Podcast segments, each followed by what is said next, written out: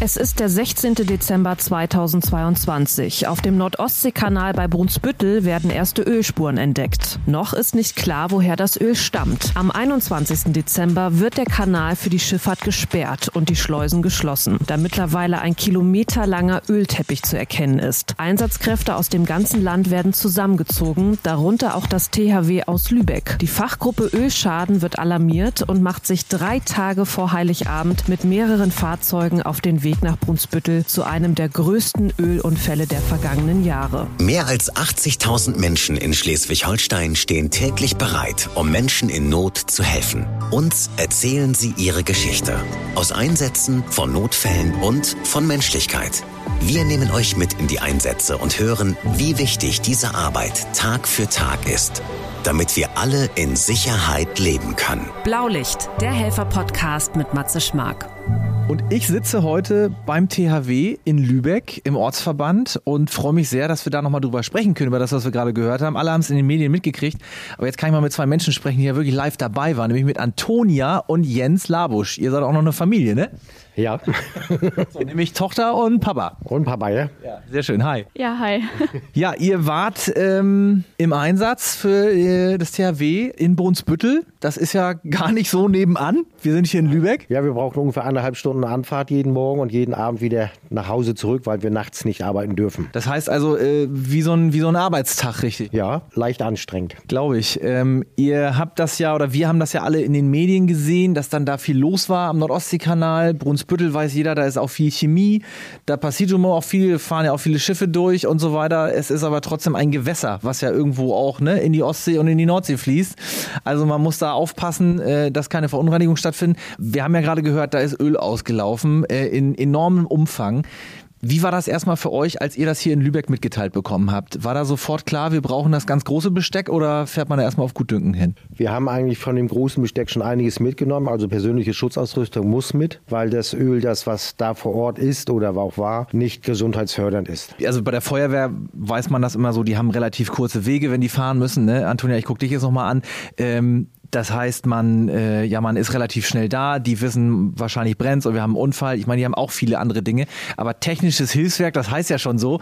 Ähm, ich habe hier vorhin vor dem Podcast gehört, ihr seid, äh, ihr seid ein, ein wandelnder Werkzeugkoffer, könnte man so sagen, weil ihr alles dabei habt. Alles kann man bei euch anfordern im Prinzip.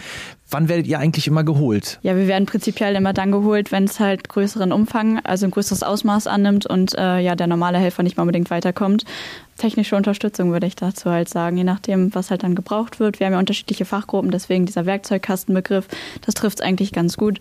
Je nachdem, was dann halt gerade vorliegt, na, dann wird halt die entsprechende Fachgruppe dazugeholt. Wie bereitet ihr euch dann vor? Also ihr wisst dann, äh, ihr habt dann auch wie so ein Einsatzstichwort und dann sitzt man ja relativ lange auf dem Auto. Das heißt, man kann auch noch miteinander reden, man kann sich ein bisschen vorbereiten. Was passiert dann da so auf so einer Fahrt? Wie müssen wir uns das vorstellen, Antonia? Äh, ja, also ich bin ehrlich, ich habe die meiste Zeit der Fahrt geschlafen, um mich da so ein bisschen ähm, ja auch darauf vorzubereiten. Es war ja auch noch früh morgens ähm, damit man auch so ein bisschen die Kräfte schonen kann. Aber tatsächlich auch schon relativ früh dann äh, ja erstmal sich auch emotional darauf eingestellt, was könnte da jetzt auf einen zukommen. Dann auch untereinander noch mal ein bisschen gequatscht natürlich, ähm, was so vielleicht auch die Erwartungen sind, wie es so einem geht und ähm, ja, was einen da halt erwarten wird. Jetzt könnte man ja sagen, ähm, ja gut, das ist Öl, das schwimmt da im Wasser, das kann man einfangen. Ähm, ungefährlich ist das am Ende ja aber trotzdem nicht, Jens. Nein, ungefährlich ist, ist es überhaupt nicht. Deswegen ja auch die, äh, die Schutzausstattung, wie die wir mit haben, muss man sich vorstellen. Also ein Einsatzanzug, der ölbeständig ist, über die normalen Anzug an, Schutzstiefel an, Handschuhe an, Brille auf und Maske auf, weil das Ganze ja ausgasen kann oder ausgast. Das haben wir alles mit und muss man dem, dementsprechend dann auch einsetzen und muss auch gegebenenfalls ständig ausgetauscht werden. Macht sich so normale wie ich ja gar keinen Begriff, was man da alles vor Ort können muss. Und äh, eben habt ihr einen großen Altersunterschied, ihr zwei. Ne? Das ist ja deine Tochter und du bist schon länger beim THW. Du hast sie in der Familie quasi alle infiziert, auch zum THW zu kommen.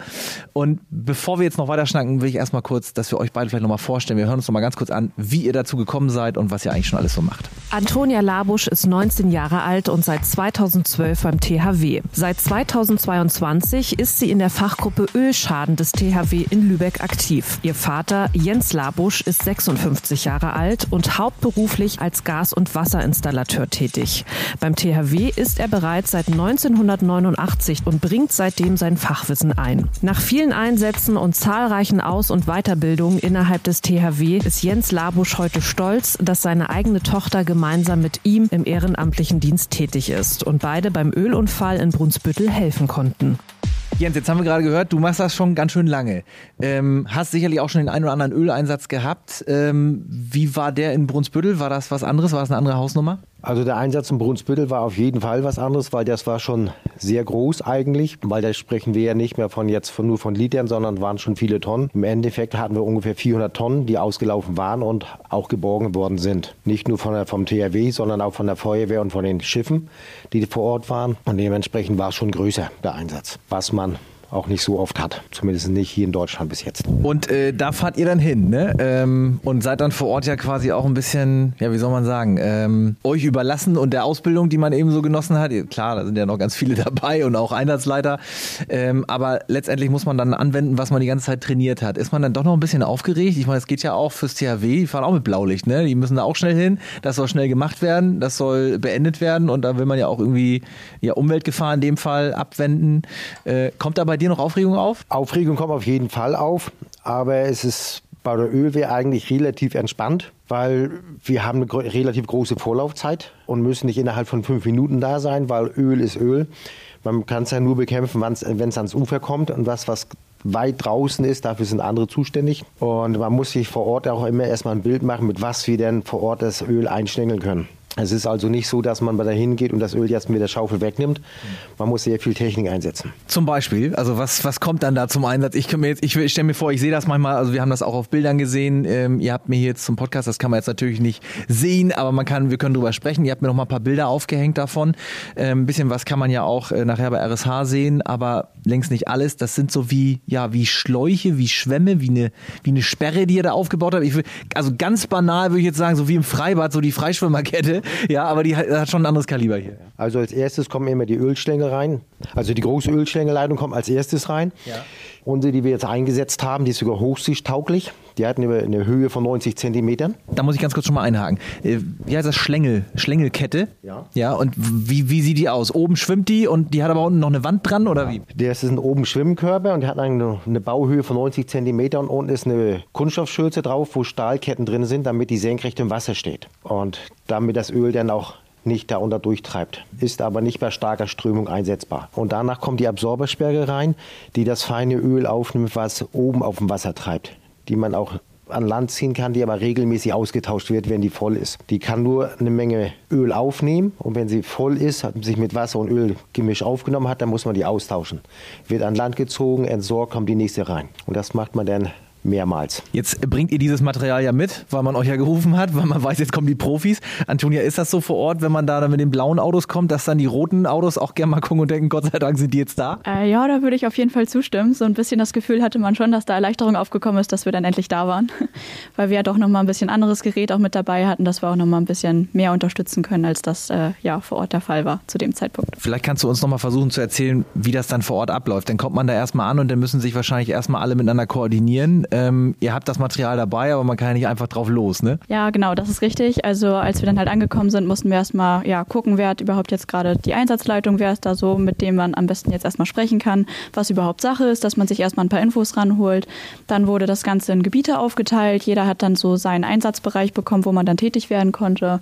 Ja, und dann hieß es dann, hier ist so euer Bereich, äh, tobt euch da mal ein bisschen aus mit dem Gerät, was ihr so dabei habt und dann immer Rückmeldung geben, wie dann so der aktuelle Stand der Lage ist. Ähm, aktueller Stand der Lage, wusstet ihr da schon, dass ihr da die gesamten Feiertage über Weihnachten 22 da verbringen werdet? Das war ja äh, der 20. wo es losging, also äh, da hätte man ja fast noch denken können, das schafft man vielleicht noch bis Heiligabend. Ja, hätte man sie denken können, aber als man das nachher gesehen hat, im Endeffekt war relativ schnell klar, dass das nichts wird mit den Feiertagen, dass wir da nicht nach Hause kommen. Aber dass man die gesamten Feiertage da verbringt, Das war am Anfang nicht klar. Und dann nachher ja noch dementsprechend, ich glaube, bis zum 28. da gewesen sind. Und danach dann 29. mussten wir noch nachbereiten, die Fahrzeuge wieder sauber machen und abrüsten. Ja, war recht anstrengend das Ganze. Jetzt sprechen wir da ja äh, beim THW auch von einem Ehrenamt. Ne? Ähm, und also da könnte es ja quasi die private Freizeit nicht härter treffen als an diesem Weihnachten letztes Jahr. Ist das was, was man einplant, was man weiß? Ähm, ist man dann trotzdem gerne am Start? Also ich meine, werde jetzt ja nicht Nein sagen, ihr macht das ja immer noch freiwillig, aber ähm, das zieht dann schon mal wahrscheinlich kurz einen Nerven, oder? Äh, ja, auf jeden Fall. Also über Weihnachten habe ich auch nicht damit gerechnet, dass wir es da verbringen werden. Bei uns war es ja in dem Fall jetzt nicht ganz so dramatisch. Wir haben quasi Familienfeier dort gemacht. ähm, ja, aber für andere kann ich das schon nachvollziehen. Da sind wir auch gerne eingesprungen und haben dann halt für andere dann eben die Ablöse auch gemacht. Ich war auch nicht alle Tage vor Ort, aber ähm, ja, genau. Einen Tag, glaube ich, habe ich dann abgelöst, also mich ablösen lassen. Ja, aber ist auf jeden Fall nochmal eine ganz andere Sache, wenn das sogar über die Feiertage geht. Kommt trotzdem manchmal was zurück? Kriegt man auch da im Ehrenamt mal äh, ein Dankeschön? Also man kriegt auf jeden Fall auch viel zurück, so ist es nicht. Es kam ja auch vor Ort sogar noch ein riesen Dankeschön.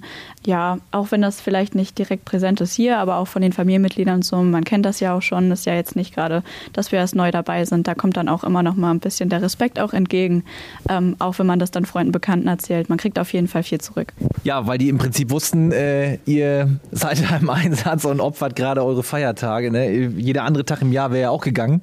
Ähm, aber das sucht sich ja quasi das Öl oder sonst wer nicht aus. Ähm, und eure Einsätze könnt ihr ja einfach nicht planen.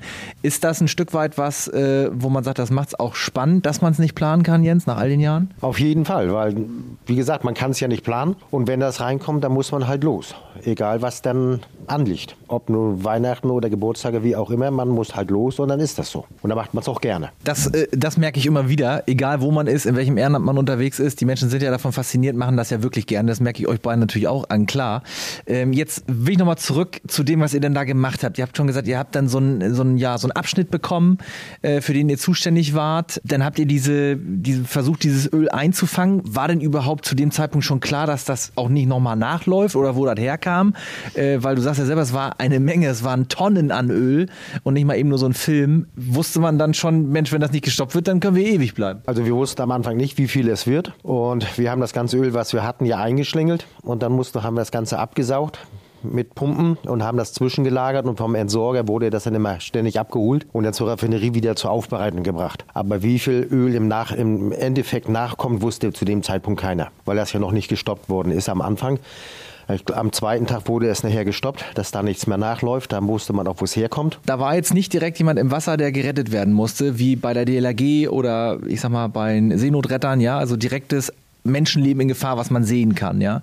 Ähm, nichtsdestotrotz das ist so ein, ich möchte das fast nennen, so ein stiller Einsatz, ja. Also man sieht die Gefahr vielleicht gar nicht so unbedingt. Was hätte da alles passieren können, Jens, wenn da keiner eingeschritten wäre? Also sehen tut man sie immer nicht, leider. Äh, zumindest nicht die Gefahr selber. Die Gefahr besteht ja eigentlich aus den Ausgasungen von dem Öl. Die sind sehr gesundheitsgefährdend und deswegen auch die persönliche Schutzausstattung, dass man ständig mit Maske laufen muss die auch ständig gewechselt wird, weil die Gase auch die Atemwege und sowas angreifen oder massiv angreifen und auch die Öle auf der Haut, die Gase greifen die Haut an. Und dementsprechend ist natürlich auch die Umwelt und Natur mit betroffen, von den Tieren her und so weiter, von der Umwelt allgemein, die auch sehr stark betroffen ist. Jetzt kamt ihr da an, äh, Antonia, und da war ja im Prinzip schon das Malheur passiert. Ne? Ihr könnt dann nur noch Schadensbegrenzung machen, so schnell wie das geht.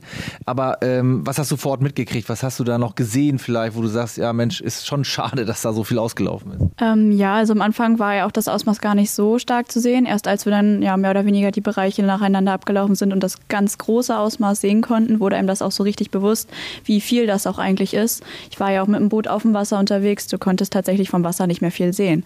Ähm, also die Umweltbelastung war auf jeden Fall sehr, sehr groß. Man konnte das auch schon direkt erkennen dann bei den Tierschützern, die war ja auch schnell vor Ort. Das bedeutet, wir konnten eigentlich fast schon nur noch Schadensbegrenzung machen, so gut es geht, das auch ziemlich schnell natürlich erledigen, damit auch der Kanal so schnell es ging, ihm wieder freigegeben werden konnte. Und auch, man hat es auch sehr stark am Geruch gemerkt, wenn man von weiter weg kam, dass das die ganze Luft auch schon stark nach Öl gesättigt war. So wie im alten Ölkeller, so, ja? Äh, nur draußen. Nur schlimmer. Und wenn man draußen ist, denkt man ja auch, müsste eigentlich frische Luft sein. Ne? Jetzt habt ihr gerade schon angesprochen, ähm, der Kanal muss ja auch wieder freigegeben werden. Das heißt, da ging es ja auch äh, wirtschaftlich für viele Schiffe erstmal nicht weiter. Die blieben also nur alle stehen. Was, wann wurde da eingegriffen? Also wie schnell ging das, dass der dicht war? Also der Kanal selber wurde ja gleich am 20. zugemacht. und wurde erst Neujahr wieder aufgemacht. Dementsprechend durften die Schiffe nicht rein und nicht raus. Das heißt, man hat äh, von Kiel her, von der Ostseeseite keinen mehr reingelassen. Man hat natürlich von Nordseeseite, von Brunsbüttel aus auch keinen mehr reingelassen, aber auch keinen mehr raus. Du hast jetzt gerade für den Schiffsverkehr gesperrt, ähm, aber man hat ja dann wahrscheinlich auch an den Schleusen gesagt, hier geht erstmal nichts mehr, weil das Öl wäre ja irgendwie mitgetrieben. Ne? Ja, genau. Also der, der Kanal selber wurde zweimal zugemacht. Einmal durch die Schleusen selber. Die innere Schleuse und die äußere Schleuse wurde geschlossen. Durfte keiner rein und raus. Den Kanal selber haben wir mit Ölstängeln gesperrt, dass da auch keiner reinkam. Und die Schleuse durfte nicht aufgemacht werden, weil dann das Öl ins Wattenmeer gekommen wäre. Und da wäre es ja noch wesentlich schlimmer gewesen wegen der Flora und Fauna. Das heißt, das war eigentlich, wenn man so nah an Brunsbüttel ist und so nah an der Nordsee eigentlich schon die größte Gefahr? Das war mit Sicherheit die größere Gefahr, weil dann das ganze Wattenmeer betroffen ist und dann noch der Umweltschaden wesentlich größer geworden wäre. Wenn man das alles weiß und wenn man Schleswig-Holsteiner ist, dann weiß man, wie stolz die alle auf das Wattenmeer sind. Ne? Es ist ja auch Nationalpark und äh, geschützt noch und nöcher, zu Recht natürlich auch, damit das alles erhalten bleibt. Wenn man da dann im Einsatz ist, Antonia, nach so ein paar Tagen, habt ihr dann, ja, du sagst ja selber, das Ausmaß auch kennengelernt, kennengelernt, ist man dann nochmal ein kleines bisschen schlachsiger in den Beinen geworden, wo man wusste, das sollten wir natürlich vermeiden, dass das alles passiert, weil das dann wirklich Ausmaße hat, die über Jahre noch äh, oder Jahrzehnte noch wahrscheinlich nachwirken? Ähm, ja, auf jeden Fall. Ähm, wie du auch meintest, wenn man halt Schleswig-Holsteiner ist, dann äh, ist einem das ja auch doch nochmal eher am Herzen. Ähm, und das hat man dann auch beim Einsatz schon gemerkt, dass die Leute dann auch, denen das irgendwann bewusst wurde und man sich dann doch nochmal vielleicht ein bisschen mehr reingehängt hat, dass das Ganze dann auch zügig vonstatten geht. Wenn man da mehrere Tage im Einsatz ist, ähm, ihr habt mir das vorm Podcast auch kurz erzählt, ihr seid da nicht die ganze Nacht, ne? Oder wie ist das beim THW? Erzähl nochmal. Also man, man, kann natürlich die ganze Nacht machen, aber äh, Ölbekämpfung darf man nur am Tage machen, bei Tageslicht, weil man die Gefahren von, von, von der Einsatzstelle her nachts ja nicht sehen kann. Deswegen darf man Ölbekämpfung nur tagsüber machen, bei Tageslicht. Man ist zwar schon im Morgengrauen da, und wenn es dunkel wird, wieder fährt man nach Hause oder in die Unterkunft. Aber nachts wird keine Ölbekämpfung betrieben. Das heißt, ihr seid dann zwischendrin immer wieder nach Lübeck gefahren. Das ist ja auch eine Tortur, ne? hin und her. Brunsbüttel, Lübeck, Lübeck, Brunsbüttel. Ja, wir sind also nach, nach Lübeck wieder zwischengefahren, waren so meistens so zwischen elf und zwölf zu Hause in Lübeck und sind morgens um halb, halb sechs haben wir uns getroffen und dann wieder los. Kurze Nacht, aber wegen im eigenen Bett. Ja, genau. ist es auch Winter, das haben wir jetzt auch noch gar nicht so als Aspekt. Ist dann irgendwann auch mal die Kraft äh, weg? Muss man sich dann irgendwie, wie pusht ihr euch da vor Ort? Ähm, ja, also da würde ich mal sagen, war tatsächlich das DRK auch eine gute Unterstützung. Die haben uns da ja sehr gut verpflegt, auch mit warmen Getränken. Ähm, das hat dann immer noch mal ein bisschen Motivation auch gegeben und natürlich auch, dass man immer in Bewegung war. Ne? Wir haben ja durchgehend gearbeitet, dementsprechend haben, ja, hatten wir nicht viel Zeit, dass uns überhaupt kalt werden konnte. Also war eigentlich soweit alles in Ordnung. Diese Kameradschaft da untereinander, die wirklich Freundschaft ja eigentlich auch fast schon so von den Gewerken Netzwerken. Äh, ist das was Schönes, was man so in Schleswig-Holstein ganz besonders spürt? Ja, das spürt man eigentlich allgemein. Also die, die Freiwilligen helfen sich immer gegenseitig. Egal, wenn größere Einsätze sind, dann kommt zum Beispiel DRK oder Rote Kreuz fürs Essen oder auch für Zelte, wo man dann sich dann aufhalten kann. Oder halt die Feuerwehr unterstützt uns dann auch beim Samstagbau oder wie auch immer. Und das Zusammenarbeiten macht immer Spaß. Und das ist nämlich was, was ich gerade noch sagen wollte. Also so ernst die Lage immer vor Ort ist, das ist wirklich ja bei allen so, ob das nur Rettungsdienst ist, ob wir bei den Feuerwehren unterwegs sind oder ob wir äh, mit euch jetzt vom THW sprechen. Ähm, ihr habt immer noch Spaß an der Sache, weil sonst wird es auch nicht gehen. Das ist ja irgendwie wie ein Motor, würde ich mal fast sagen. Ne? Ähm, kann man denn vor Ort auch äh, ja, Spaß haben, sage ich mal in Anführungsstrichen? Ähm, ja, auf jeden Fall. Also man sieht ja tatsächlich auch die Leute dann immer zwar unter besonderen Umständen wieder, aber man sieht sich eben dann auch immer wieder ähm, und hat dann natürlich auch viel zu erzählen und ähm, dementsprechend ist dann natürlich auch die Stimmung da. Man kann auch viel miteinander lachen, vor allem wenn man dann mal kurze Mittagspause hat oder so. Also das Zusammenarbeiten macht auf jeden Fall sehr viel Spaß. Wir haben ja auch so einen Spruch bei RSH, wir sagen immer, zusammen sind wir Schleswig-Holstein Schleswig-Holstein. Ne? Ähm, das habt ihr dann in dem Fall bewiesen, wenn ihr da von Lübeck bis nach Brunsbüttel fahrt, um sich gegenseitig zu helfen, ähm, sozusagen von Ehrenamt zu Ehrenamt. Und im Brunsbüttel war man sicherlich dann auch ziemlich dankbar, dass das Ganze dann im wahrsten Sinne des Wortes gekittet war. Was kam da zurück, Jens? Äh, ihr habt das vorhin schon so halb angesprochen. Ja, also es kam ein großes Dankeschön einmal von der Bevölkerung und äh, vom HK zum Beispiel oder auch vom LK. Also HK ist das Havariekommando. Das ist eigentlich der Auftraggeber, von wo auch das ganze Ölwehrgerät kommt. Und von da kam großes Dankeschön damit, weil die Zusammenarbeit immer zusammenklappt. Ja, also ähm, zusammenfassend mal gesagt, wirklich äh, ein spannender Job eigentlich, den man da, den man da machen kann. Ihr habt, ihr wisst eigentlich vorher nie, was kommt. Trotzdem, ja, äh, glaube ich an der Stelle für alle, die das so mitkriegen, dass das auch alles Ehrenamt ist, das muss man, glaube ich, immer wieder mal erzählen, auch vom THW. Äh, da vielleicht auch mal von allen, die uns so zuhören und immer mit dabei sind, die euch vielleicht nicht die Hand selber schütteln können, aber auch mal ein schönes Dankeschön an euch, dass ihr das überhaupt macht. Ne? Also ich glaube, das ist, äh, kann man gar nicht oft genug sagen. Ja, äh, ja sehr, sehr gerne. Wir machen das auch sehr gerne, auch ehrenamtlich. Ähm, wir bei mir, wie gesagt, auch schon von klein auf. Ich kenne es gar nicht anders. Ähm, ja, und wir haben halt auch das Glück, dass dann die ganze Familie dann auch dahinter steht und uns da unterstützt und dass das dann auch gar kein Problem ist. Also wir machen das sehr, sehr gerne. Und was würdest du, Antonia, vielleicht noch anderen Menschen sagen, äh, warum sich lohnt, auch mal sowas zu machen, drüber nachzudenken, in eine freiwillige Feuerwehr zu gehen oder zum THW zu kommen? Ähm, ja, also auf jeden Fall ähm, ist, wie gesagt, der Zusammenhalt hier sehr, sehr stark. Hier entstehen Freundschaften. Man spricht auch immer gerne von der blauen Familie, weil das tatsächlich hier auch sehr ein ja, familiäres Verhältnis ist. Man kann, wie gesagt, auch vor allem Menschen helfen. Das ist auch ja, der Hauptgrund, warum wir alle hier zusammenkommen. Das verbindet uns und ähm, ja, das gibt einem dann noch sehr viel zurück. Ganz, ganz lieben Dank, dass wir so ein kleines bisschen, alles kann man gar nicht aufdröseln, äh, gegeben habt in, in diesen Tag, in diese Tage, muss man ja sagen. Und äh, ja, wünsche euch natürlich auf allen Einsätzen, die ihr noch so habt, ganz viel Erfolg und kommt immer gesund nach Hause. Ja, danke. Ja, vielen Dank. Blaulicht, der Helfer-Podcast. Ihr wollt uns eure Geschichte erzählen. Ihr wart selbst schon mal als Retterin oder Retter live dabei oder euch wurde geholfen. Dann schreibt uns auf rsh.de. Das war Blaulicht, der Helfer-Podcast. Ein RSH-Original-Podcast von Ulrike Kirchner und Matze Schmark. Alle Folgen hört ihr auf rsh.de und in der RSH-App. Eine Produktion von Regiocast, deutsches Radiounternehmen.